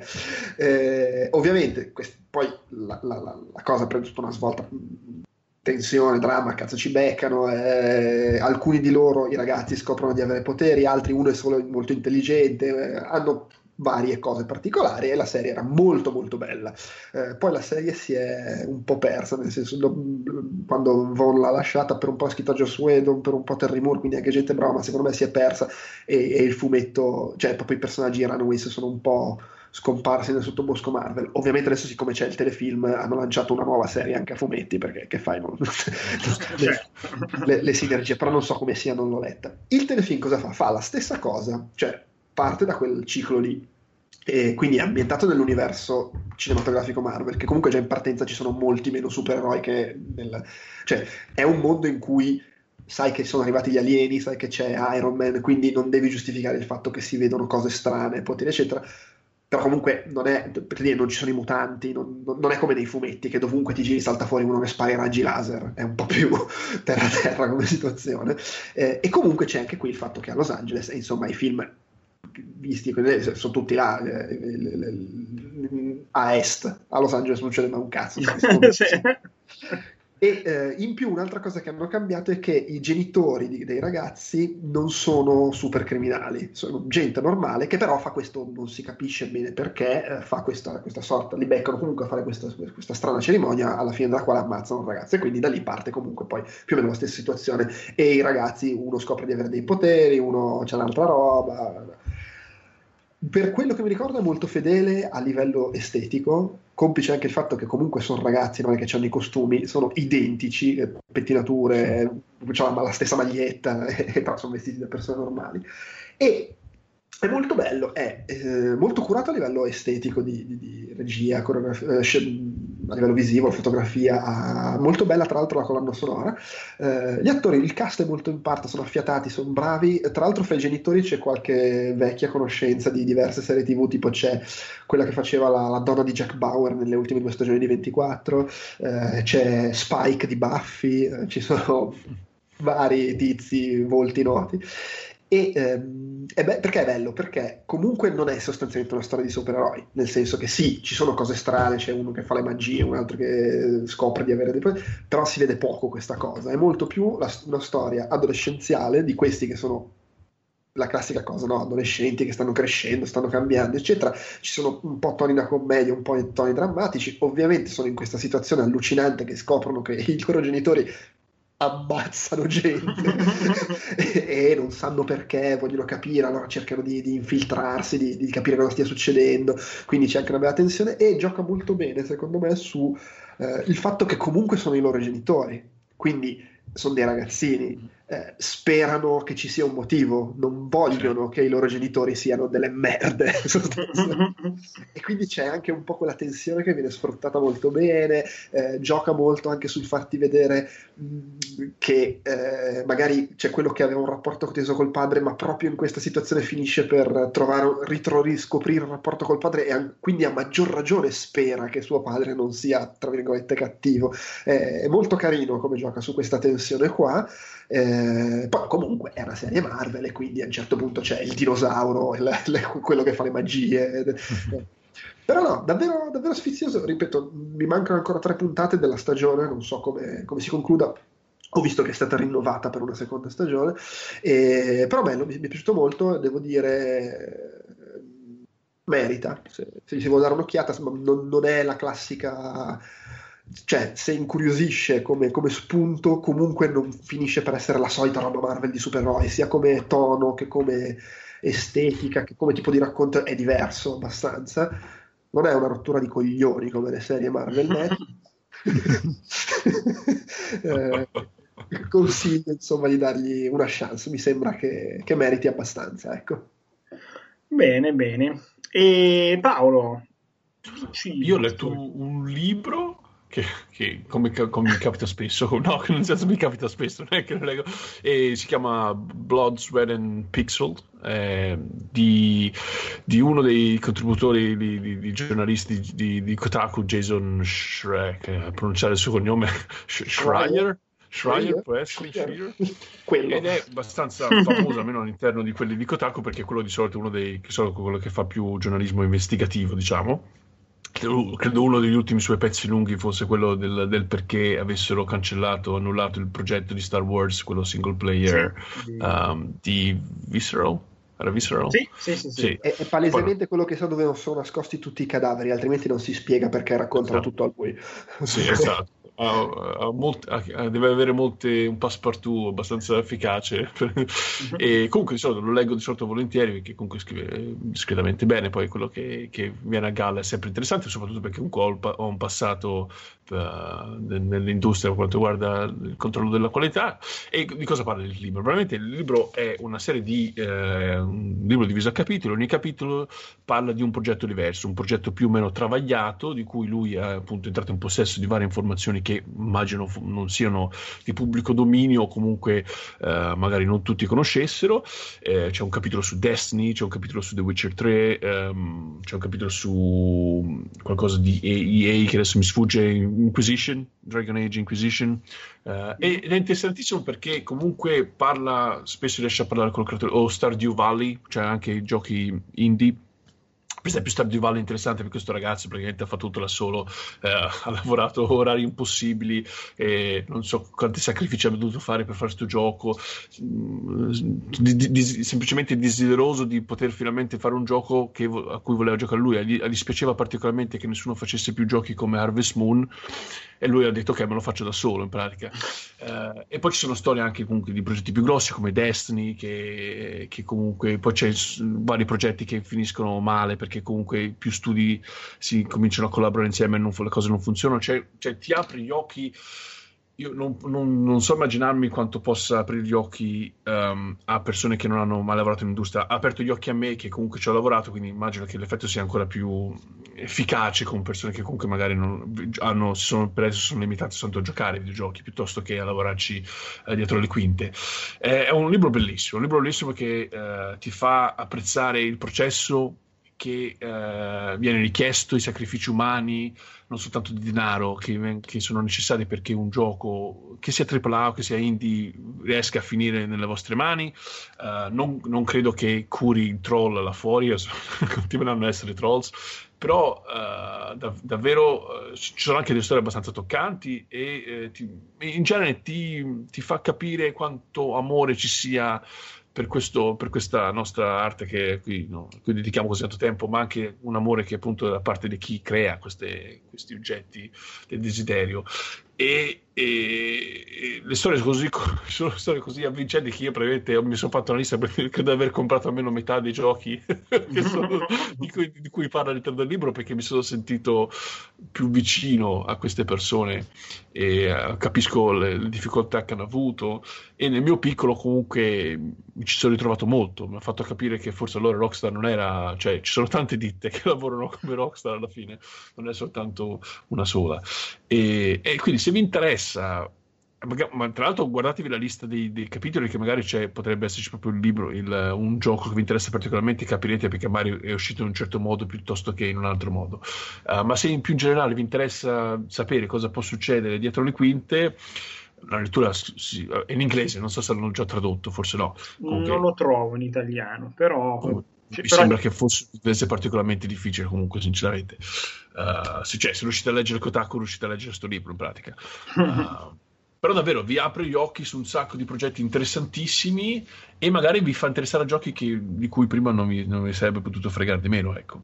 Sol- semplicemente perché le persone coinvolte in questi progetti sono persone interessantissime e, che- e soprattutto se le cose vanno male non è che perché eh, i publisher o i developer stessi siano gli stronzi dentro, ma perché certe volte ci sono una specie di si, si trovano una sequenza di fatti sfortunati che, si, che, che- combaciano allo stesso punto e creano questa tempesta perfetta di sfighe clamorose che portano i giochi a, a soffrire e le persone insomma a perdere il lavoro. Perdere, tra l'altro c'è un sacco di, di- di racconti su persone che perdono il lavoro, quindi non è, eh, non, è la- non è una lettura felice, non è una lettura felice, ma una lettura che secondo me a fine lettura ti fa apprezzare di più l'industria. Ecco. Di meno sicuramente non te la fa apprezzare, mettiamola così. Magari ti fa apprezzare meno certi personaggi dell'industria. Sì, ci, ci, non, non, ci sono grossi eh, villains, non ci sono grossi ah, cattivi okay. che emergono dalla, dalla, lettura, sono un po' tutti unsung heroes e, e geni incompi- incompresi, però è, è interessantissimo davvero, uh, ti fa piacere.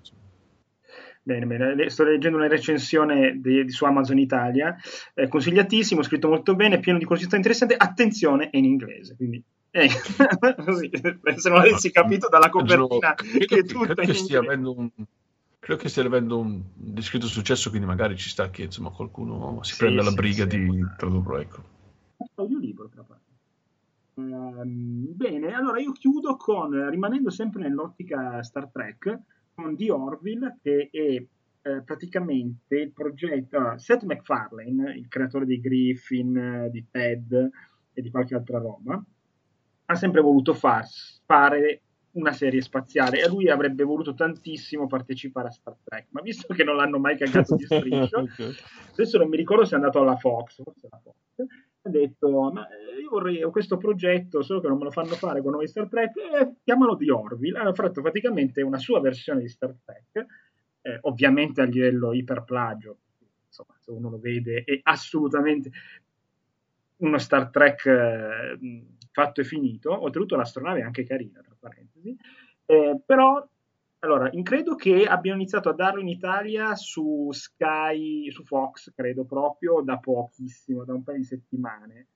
Allora, io ho visto le puntate in inglese e, allora, secondo me è, è, è vedibilissimo perché comunque, insomma, fa abbastanza ridere, non è una porcata eh, anche se la critica l'ha distrutto, però se, eh, non mi pare una porcata. Quello che posso dire è che, abituato al set McFarlane, appunto dei Griffin o di Ted, qua si è voluto mantenere molto al di sotto di un certo livello di... Eh, insomma, non è così dissacrante come nelle, nelle altre cose che fa e questo, cioè praticamente di Orville non riesce a essere una parodia di Star Trek al 100% perché in certi momenti è anche serio e non riesce neanche però a essere eh, un, una cosa veramente che si può prendere ta- veramente sul serio. Insomma, è un né carne né pesce che è guardabile, soprattutto se si è fan come me del personaggio e di quello che fa, però effettivamente potrebbe essere, risultare un po' moscio, ecco, però tutto secondo me. Uh, Galaxy Quest l'hai visto? Sì, beh, Galaxy Quest è tutto un altro pianeta. Galaxy ok, quindi... Io no, non, l'ho, no, non, l'ho, visto, eh, Orville, ancora. Segnalo però che vedo un sacco di gente su Facebook che dice oh, questo qua è più Star Trek di Discovery. sì, sì sono d'accordo, è più Star Trek di Discovery perché eh, di Orville è proprio Star Trek, cioè sono loro che vanno in giro, scendono sui pianeti, conoscono altre, altre, eh, altre razze aliene eh, li aiutano, si fanno aiutare. Quindi il concetto è proprio Star Trek di Orville, mentre eh, quell'altro veramente poteva essere ambientato in qualsiasi universo fantascientifico, Battlestar Galactica, qualsiasi. Invece di Orville è proprio Star Trek, questo sono perfettamente d'accordo. Peccato che probabilmente per evitare censure clamorose o di non offendere proprio tutti, ecco, si limita parecchio parecchio perché io continuo a, guarda- a godermi dei Griffin che adesso esco una volta in tre settimane negli Stati Uniti e lì rimangono sempre a un certo livello. Peraltro vorrei sapere, adesso che la Disney ha comprato la Fox, come farà Seth MacFarlane a fare tutte le battute sulla Disney che odia gli ebrei perché quello sarà molto complicato per, perché insomma queste battute un po' ehm, detto questo di Orville è carino comunque insomma è, è, guardabilissimo ed è più Star Trek di Discovery assolutamente sì, sì.